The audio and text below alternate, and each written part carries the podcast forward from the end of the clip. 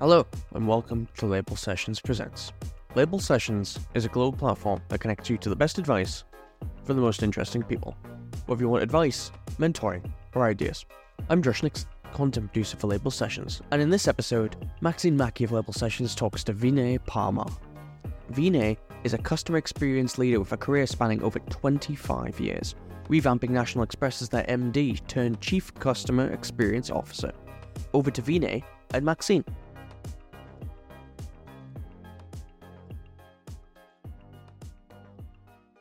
Hi, Vinay. Thank you so much for joining us today. We're excited to host you on the Label Sessions Present podcast and explore what it means to be a leader in customer experience and how to make change happen, something you're very much known for. Um, maybe to kick us off, could you please introduce yourself to the audience and maybe just give us a sense of your journey? I'd start with my, my, my childhood growing up. Um, my dad is an immigrant to the UK, uh, came over from Kenya in 1967 uh, and set up a business here in, in Birmingham, which was a, a greengrocers which specialized in Indian groceries uh, and Africa, Afro-Caribbean uh, groceries and, and, stuff as well. And so my guess my earliest memories are of being involved in the family business. So, you know, sitting on a till or going out and doing deliveries with him or going out and doing the wholesale market in the morning. So even though I wasn't actively I'm doing business, I was just around him and seeing kind of what was going on and the relationships and, and kind of how people talked about my dad's business and the relationship they had with him. Um, and then you kind of, you know, w- went to school like most kids. I was supposed to get straight A's, uh, and I played way too much cricket, didn't revise enough, and then failed all my exams. Um, and so I had to, I had to kind of circle back, retake some, retake some GCSEs.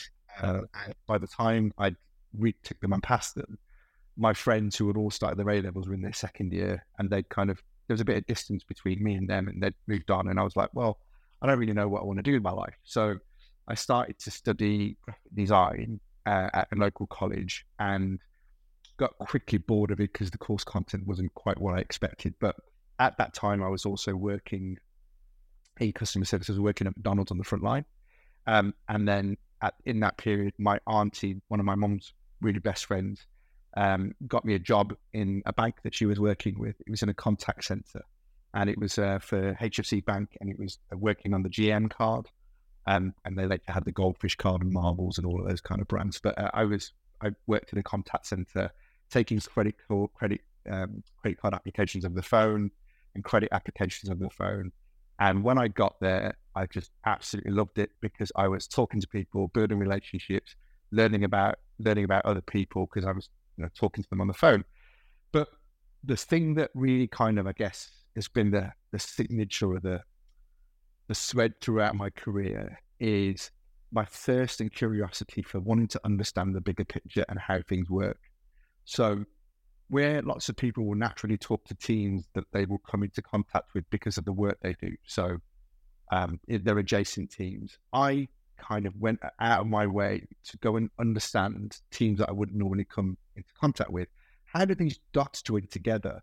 And actually, if I take a credit card application, where does the paperwork go and how does the card get sent out? And then what happens? And then what happens? So I built my career buying people cups of coffee or going and spending time with other teams, asking questions, shutting up and listening, and just learning how things work. And so I spent four years there. I then went on to work for egg.com, which was a, a brand new bank in the UK. I was part of the team that launched it. I was, I think I was employee number 50 at the time or something like that. So I was one of the very first in through the door. And it was an amazing culture, all set around customer experience and revolutionizing the language we're using was revolutionizing the customer experience, you know, in a way that banks weren't delivering at that time. It was, you know, it was disruptive. Um, you know, people talk this in this in this kind of day and age about the, the Netflixes and the Ubers and those being disruptors, but Egg was a real disruptor in this in the financial services space. So I spent a total of ten years there, did two stints of five years in a range of different roles, uh, including heading up change, setting up third party relationships. In fact, a lot of stuff that I really had no business being involved in, but because I'd just been curious and put myself forward and and really taken an interest and figured out how things work, um, I just got exposed to those things. And then uh, I freelanced for about 10 years from 2006 up to about 2015. 15, 16. Um, worked with a bunch of clients, partly as an associate, worked with other consultants, but also direct. Again, in the space of leadership and customer experience, consult, customer experience improvement, etc.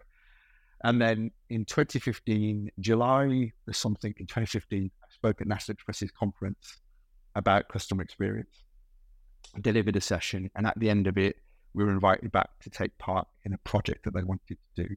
But the just as we were about to start that project, the head of contact center had left. The customer experience director was on long term sick. And so I was offered an interim role to kind of help them fix the problem they had in the short term. So that interim role went from three months to six months. And then by the end of the six months, um, I remember it was Christmas.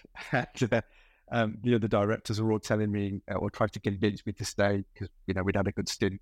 And so um, they offered me a role and I ended up um, being a director in the coach business at National Express, then across the UK, across all of their brands. And then I ended up eight years later uh, finishing as the chief customer experience officer, driving all of their strategic stuff around customer experience.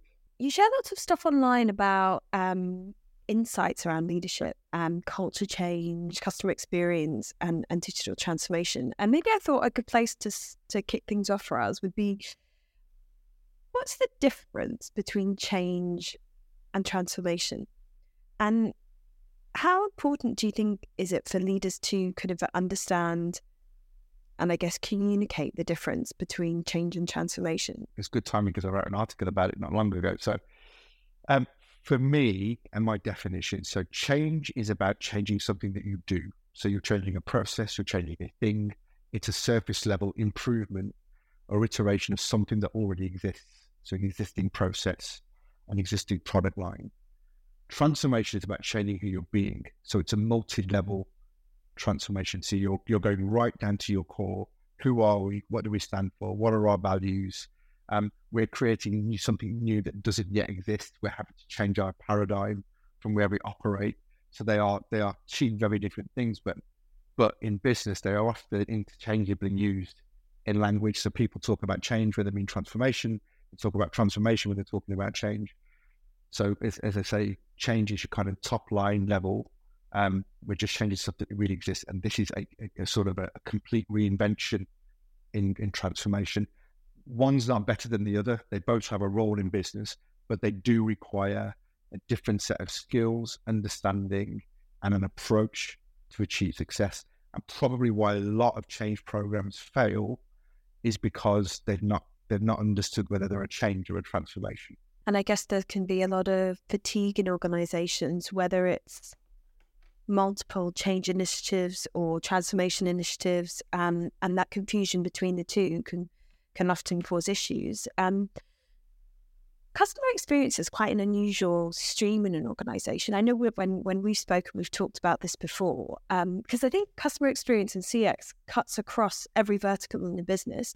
And this pro- is probably maybe only similar to innovation roles in the sense that it crosses um, across all verticals. But it was interesting because you, you you mentioned earlier, and I think it's probably a bit around how you operate when you were even in a call center, like you know, at the start of your career, taking credit card applications. You're like, where does it go? What happens next? So there's obviously always been that curiosity for you, which is amazing to hear. Um, but I'm quite curious around um, I guess the foundations for great customer experience in an organization and CX, this notion of CX crossing across verticals. Could you speak to what you think are the right foundations organizations need to improve, kind of, maintain, um, you know, amazing customer experiences? There's probably three or four things I'll draw out. So, first thing that I would say is customer experience isn't part of the business; it is the business. It is the thing that runs through everything at every opportunity, there's an interaction happening between a potential customer, a current customer, or someone in between. And in that moment, they are making a judgment call about whether or not I want to do something in this organization. And that judgment call is normally made by how they feel in that moment. And so, customer experience for me is really about understanding what drives human behavior. It's about understanding emotion, how we make people feel, and understanding that the result of how we make people feel drives that future behavior. So therefore, the focus is on how do we ensure that we understand how our processes, systems, and the way that we do things make people feel in a particular moment, we can understand a likelihood and propensity for their future behavior. And the future behavior that we normally want is advocacy or loyalty. We want them to stick with us and buy more, or we want them to recommend us to their friends and family. Or the third one is trust, have a level of trust in our branding. So, if, for example, you're in the non profit market and it's not really about commercial uh, revenue for you, then it will be probably more around reputational trust um, and that kind of thing. So, you've got those three behaviors. So, for me, the simple the simple way to look at CX is is about understanding at each point of the journey how you're making customers feel, and then when you understand how you want them to feel and the behavior you want to drive, it's then having just a real clear set of design principles that help people in the understand in, in the organization understand how they need to approach the thing that they're doing, designing in order to elicit those emotions. So I normally so there are I think there are just kind of four universal ones to be quite honest. And, and most of the time when I'm talking to clients, I'm talking about make it simple. Don't overwhelm customers with too much choice. Don't use complicated language. You know, your design needs to be clutter free. Just make it as simple as possible. Make it easy. Reduce the amount of steps that somebody's got to go through in order to get something done or to find what they're looking for. Make it stress free. Signpost, tell the customers what's coming next. Help them to understand how they can undo a mistake. All of those kind of all of those kind of things. And the fourth one is make it human. Remember that you're speaking and you're dealing with a human being at the other side, and therefore personalization, empathy, the ability to connect at human level. Those four things, if they're your design principles and you apply them to everything you do in an organization, you're going to have a better chance of eliciting those positive emotions and therefore have a greater chance of driving the behavior that you're looking for. And does that apply to, I guess, different verticals? So there's customer facing elements, then there can be kind of a more behind the scenes. I'm thinking some of the operations teams or even finance teams. Does that apply to them as well? Absolutely does, because the same is about the internal experience as well as one of the ex- external experience. So there's a direct correlation between employee engagement and how customer experience is felt on the outside. So on the inside, you're disjointed and things aren't working well and, and, things are difficult between department to department, that then gets reflected in the way that service is delivered to the customer. So you know, when I've worked with other organizations around this and, and, and you know, at National Express, when we, when we started to adopt these design principles, those groups that weren't traditionally customer facing kind of looked at that and went, but that applies internally, doesn't it? About how we work with each other, make things easy for each other, simple between each other, treat each other in a human way, and actually, you know, reduce stress between each other by by signposting and setting clear expectations and service levels and all those kind of things that all constitutes that. So yeah, I think it fits in everywhere in an organization. That's so interesting with your point about um, internal culture reflecting actually the, the, the customer experience.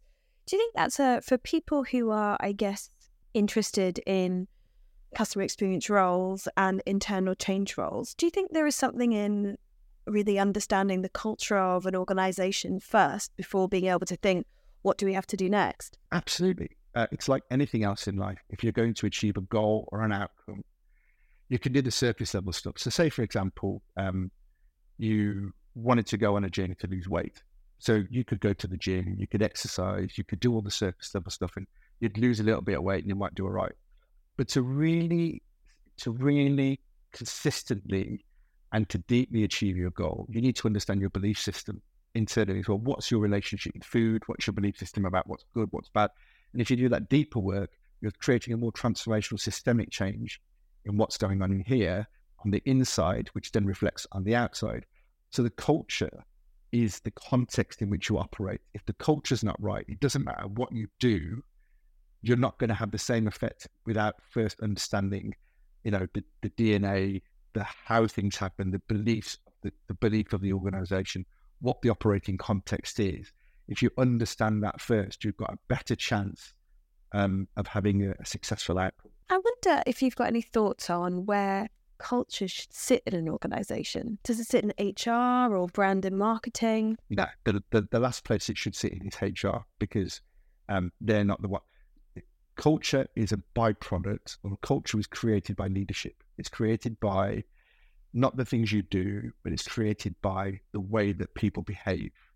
So it's le- the leadership team, and I don't necessarily mean in a hierarchical sense of it's got to start from, you know, it's, just, it's all about the executive. It, of course, they set the agenda and it does start there. But at every level in the organization, whether you're a leader by position or a leader through the act of the work that you do, it is how you carry yourself that drives the culture in an organization.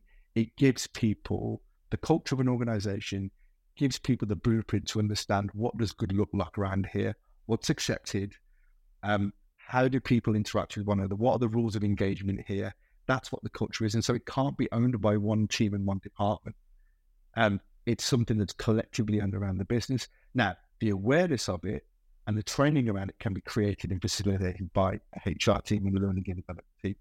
But the execution and the creation of a culture happens by every individual. One of the reasons that Egg was so successful is very much that reason that it came through leadership at every level in the organization. Everyone understood the, the vision, the mission, the values, and more importantly, everyone held each other accountable for living those values. When somebody didn't live in accordance with those values, they were called out. It's just the way we did things. And so that made it a really successful working culture because everyone was engaged in it. It didn't just live as a poster on the wall. Um, I think there's in lots of organizations. I'm quite curious, does that mean, do you think then for leaders, is it really their peers helping holding them to account around, oh, I'm not sure about that? So it's really more of a team game rather than being kind of a policed? Yes, absolutely. C- culture is a team game. You create it, a collective.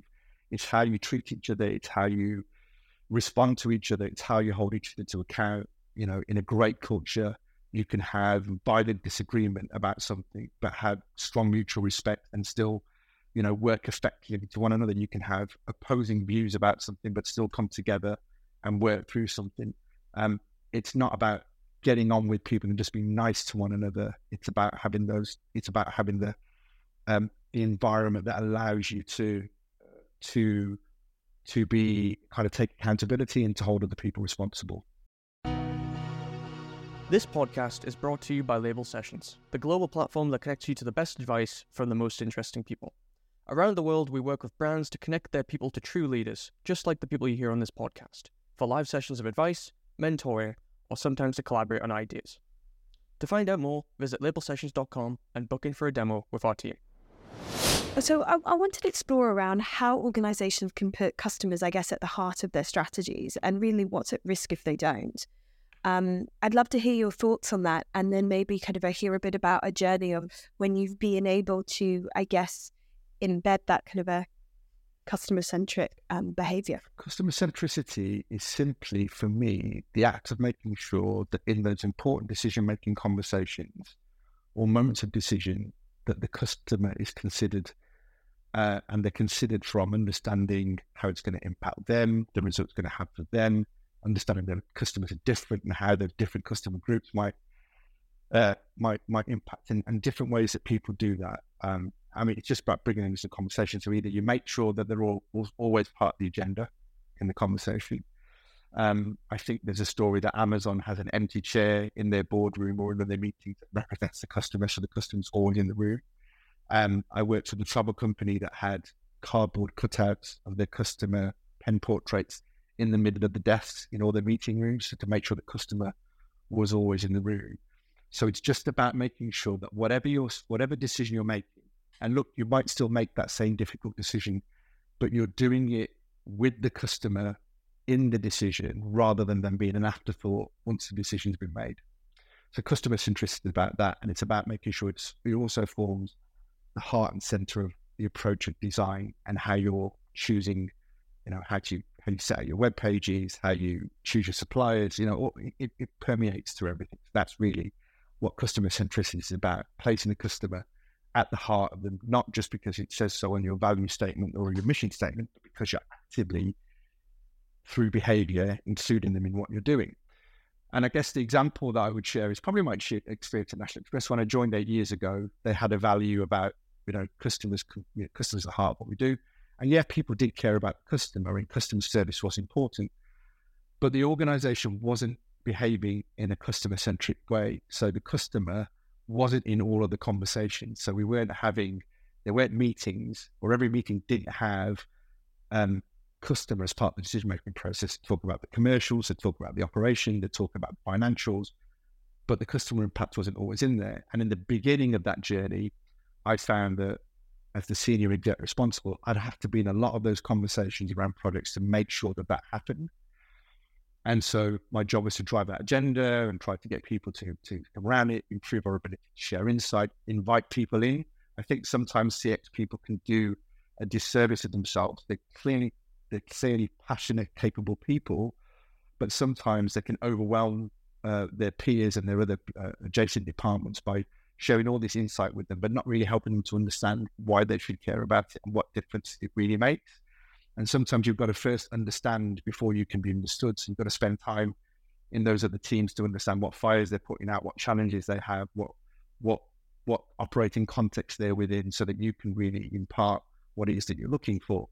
Um, and so we went on a bit of a journey, and by the end of the eight years, I can say that there were conversations happening all the time and I didn't need to be in them to know that the customers were being talked about.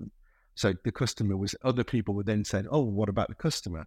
Or should we think about the customer here? So they were the indicators that told me that we were starting to, and it wasn't perfect, and you know it takes a lot of work, but we had made that journey from it being me in every conversation to to I didn't need to be in every every discussion to make sure that it happened. I think there's a real lesson in the example you, you just shared, Tiffany, around you can sh- bombard people with insight and information and stats, you they don't necessarily immediately pick up like how it applies to them. I think helping them on that journey and making it easier. And I think that's where really I think being a collaborator and not just your team but your organization is really important because you can find and most of the time I'm sure like I guess, mutual benefits for different teams. So if we make a decision on how we treat customers and how we communicate to them up front, that might release a little bit of pressure on call centers or, you know, um, you know, a, a overall NPS score, something like that. Um, so it's interesting around, I think, for people who are trying to say make change happen or are maybe not the exec in charge, but want to, you know, be the voice of a customer in sessions to really think about it's that translation and that so what's really important that maybe gets forgotten sometimes. Yeah, I'll, I'll give you another quick example. So, an, another organisation that I've been involved in, they they had a problem in their purchase in their purchase process. So, when customers would would go on their website to buy um, a product, and it was it was a low value product, so they, we, we're talking about probably the average value between five and fifteen quid. It wasn't it wasn't a huge amount, but what would happen is the customer would go to buy the product, and the call would be made to get the money, and by some disconnection, they get an error to say the purchase hadn't gone through, and they would try again, um, and the second time it might go through. But what would have what happened is they were charged twice, so that or it looked like they were twi- charged twice. So the bank had taken the money or ring fenced the money in their account, um, and we were de- we were dealing at that time with customers on quite low incomes as well. So the insight was, guys, we've got a problem with the IT that customers are trying to buy a product it's causing an issue and it's ring fencing this money for customers. And it was raised and it was raised and it was raised as insight, as this data that we need to fix this problem. It was called shadow payments. Um, and it wasn't really getting any traction at an IT level. And it was causing a huge problem in the contact center because customers were calling every day saying, You've taken my money and I'm taking you to court because you've charged me twice and all of this stuff. So you had this pain happening in the contact center. But the, the team, the digital team, just weren't getting what the problem was. And it was only when we sat them down and we went, look, this is what's happened to a customer. That fifteen pound that's been ring fenced their account that, that, that can't, they can't use now, and you're saying will be refunded in two to three days. That's the difference between them eating and not eating. They're not on the same salaries that you're on working in IT. They don't have the same background. And it was only when we started to have that conversation to bring that insight or that data to life through a real story and demonstrating and, and creating that dialogue that the penny dropped and they suddenly went, ah, oh, okay, we get it now. And then it was prioritized to change and the change happened.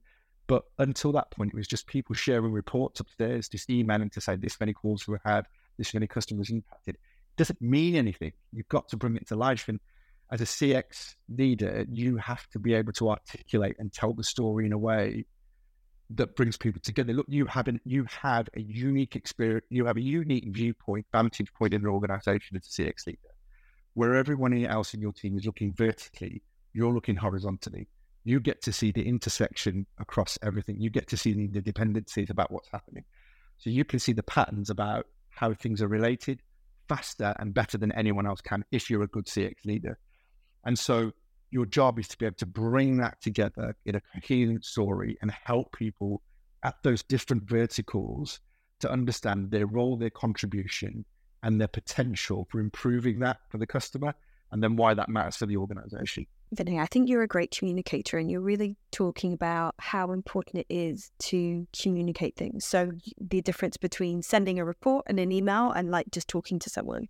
And you're clearly an incredible communicator. And I wanted to touch on this because I think change programs and change or transformation in any organization often goes quite wonky when communication isn't invested in. Um, the messaging isn't refined or honed or, or, or kind of clarified, and people think that they can, like, you know, communicate something off the cuff. And, and, and not everyone is as probably I think, skilled as you in this area. But I'm curious how you've cultivated your skills as a communicator um, and maybe what advice that you would give to others. I probably had, I mean, when I was a kid, I was involved in performing arts a lot, you know, I was in a choir, I performed on stage. So I probably already had kind of a an inbuilt thing in me about just being able to kind of uh, use presence and, and I guess, um, I wouldn't say communication to performance, but the, but the confidence to stand up and do something, I think that's probably where the kind of ground comes from.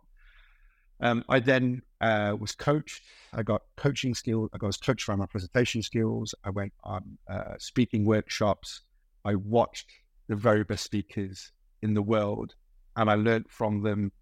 And I'm always analyzing um, when people are standing up and speaking at a Dispatch Box, or whether at a company conference, or whether they're just uh, a teacher communicating with the students. I'm always looking for what's going on, how well are they doing, looking for how how when people do really well, what have I've learned from that, and when people I think, oh, that'd be quite random, what was wrong with that? So I think there's just again a sense of curiosity and wanting to have a growth mindset around around speaking because I hold it as such a critical skill. I just think that you know, go back to your point that most change program and transformation programs fall over because of communications poor.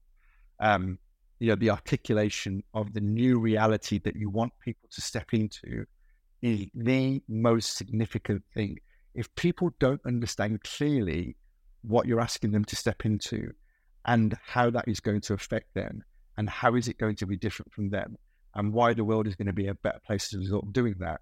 If you can't do that, then you won't achieve that because people won't step into something that they don't understand. If it's ambiguous and clear um, and it's cloudy, people are just feeling their way in the dark. You know, they're not they're not knowing that what they're doing is really driving that. But if you've got that crystal clarity about here's where we're going, here's why we're doing it, here's how the world's going to be different, um, and the honesty and transparency that yeah, you know, there might be a result in the, the organization might look different as a result of doing this, but this is what we've got to do, and this is where we've got to do it. It's clear.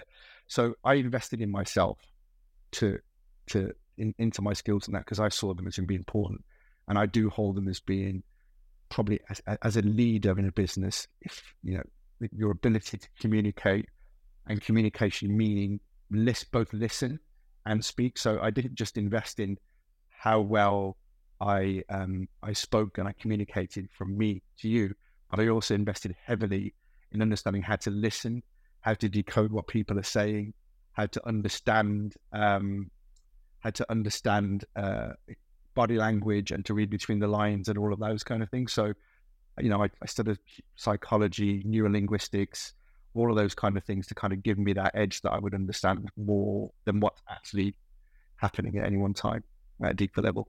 That's really interesting. And especially hearing dedication that goes into refining a skill.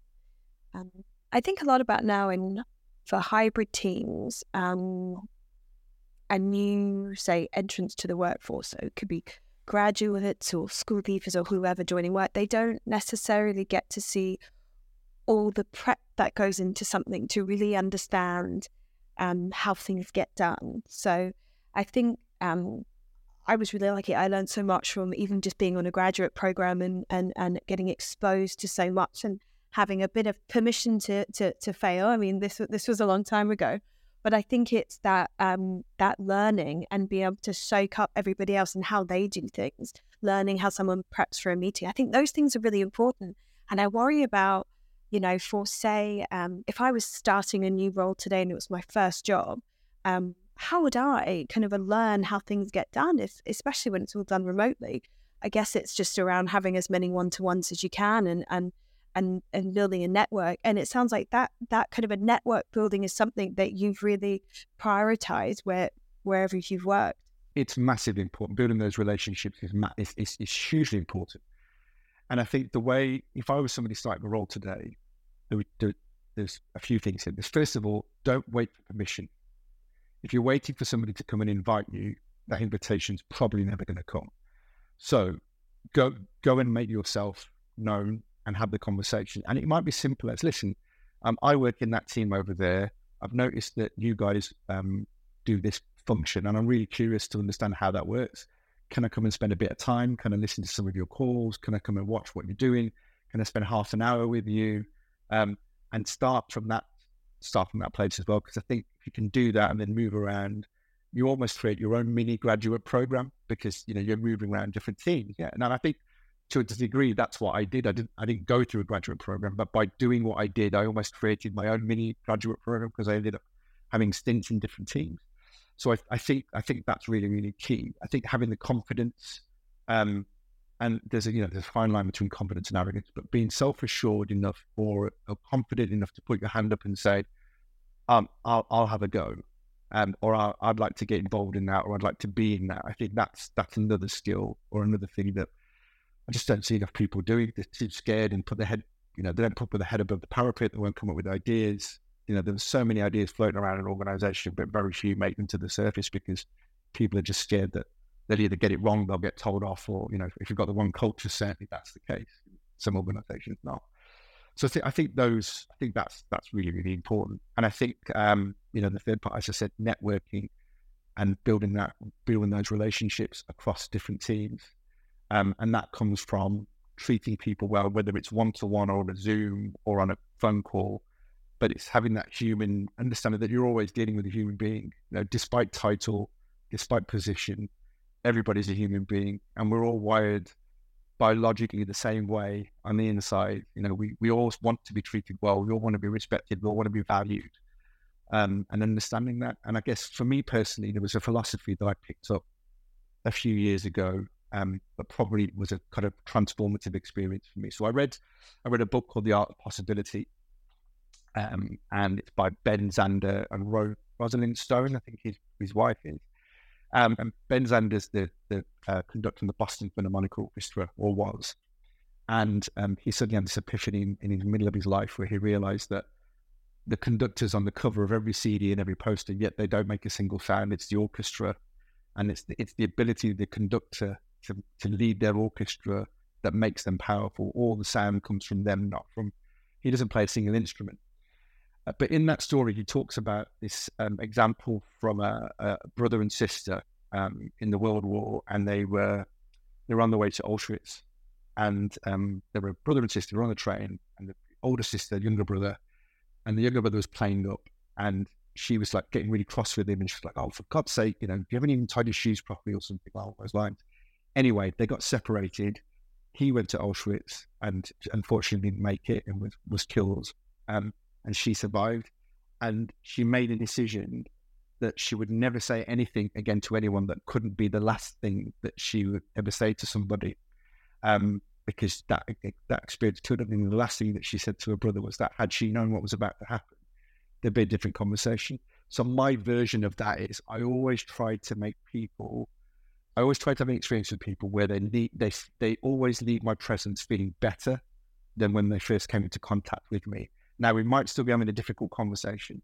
We might be tackling some quite prickly project, pr- prickly subjects, but the intent is always to have that clarity, that respect, that conversation. That at least they always leave the conversation feeling better or feeling feeling in a in a in a good state, and that's always something I've adopted for myself.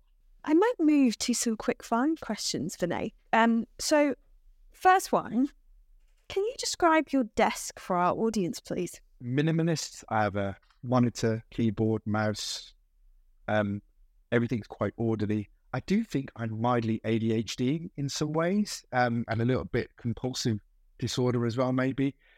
Yes, it's it's very minimalist. Not many things on here. Very little clutter.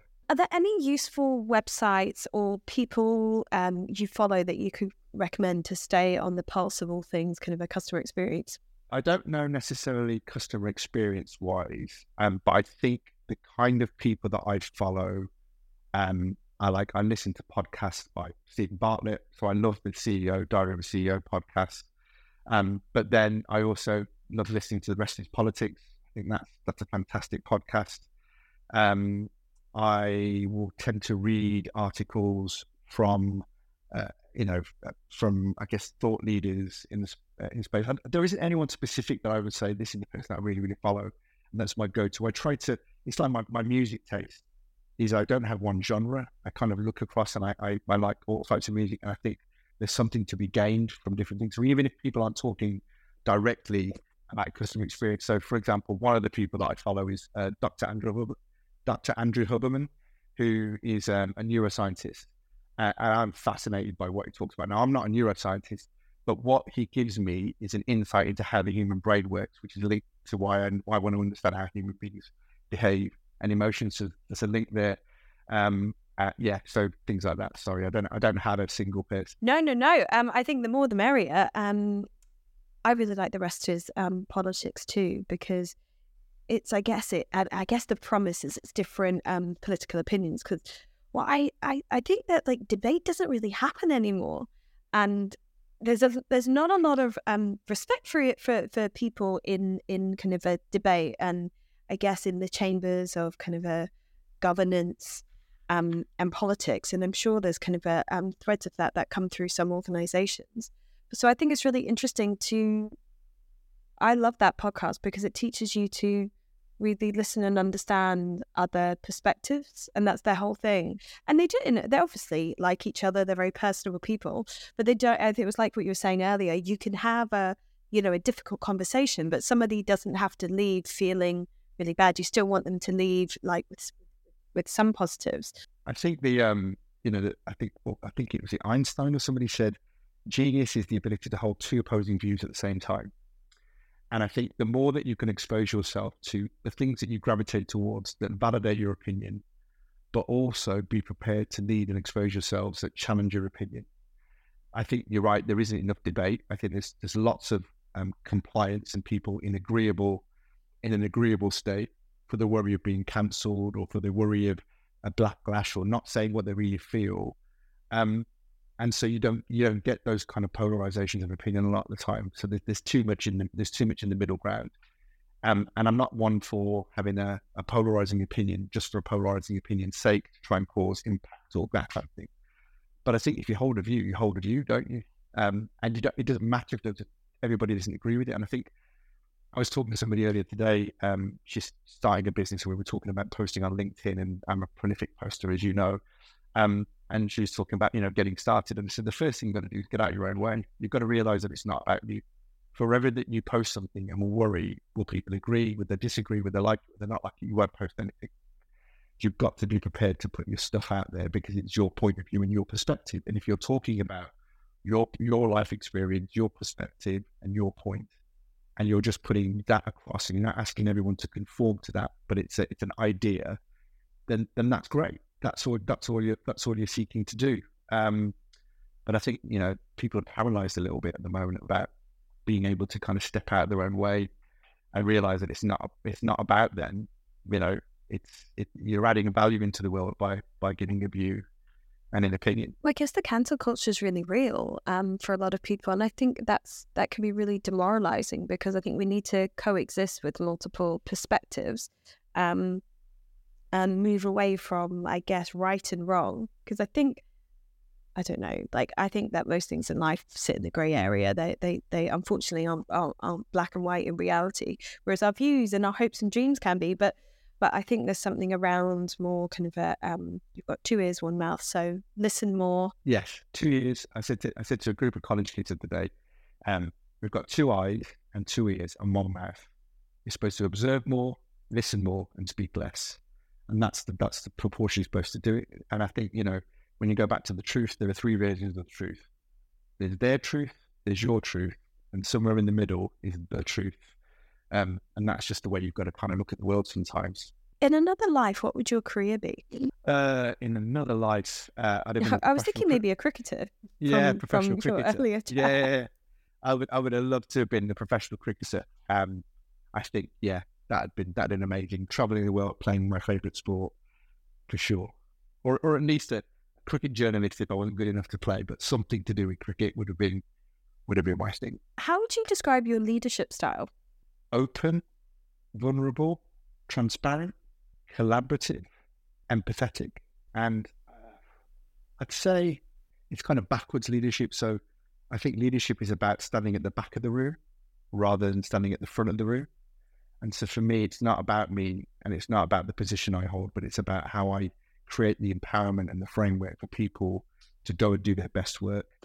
They're smarter than me, probably more capable than me, more qualified than me. And most of my career, I've ended up managing people that have got way more qualifications than I have. But my job is not to be the smartest person in the room. My job is to create the conditions that allow other people to be the best that they can be. We've got our last question. It's something that we we we ask everybody. Um, on a scale of one to ten, um, how weird are you, Vinay? Oh, I'm weird. Well, yeah, I think I'm weird. What would be weird about me? I just, I actually, I'm, I'm quite particular about certain things. We talked a little bit. I'm, I'm slightly OCD. Um, I have a, I have like a real strange taste in music. Like one minute I can be listening to gangster hip hop from the 1990s, and the next minute I can be listening to opera. Best genre. Yeah, yeah, yeah. I'm listening to opera or some kind of soprano or Frank Sinatra or something else in the middle. Pick a number. Seven. I think that's a good place to leave it. Thank you so much for joining us. You're welcome. So concludes another episode of Label Sessions Presents. Be sure to follow and subscribe to the podcast no matter your platform of choice, and of course, start your journey today with us at labelsessions.com.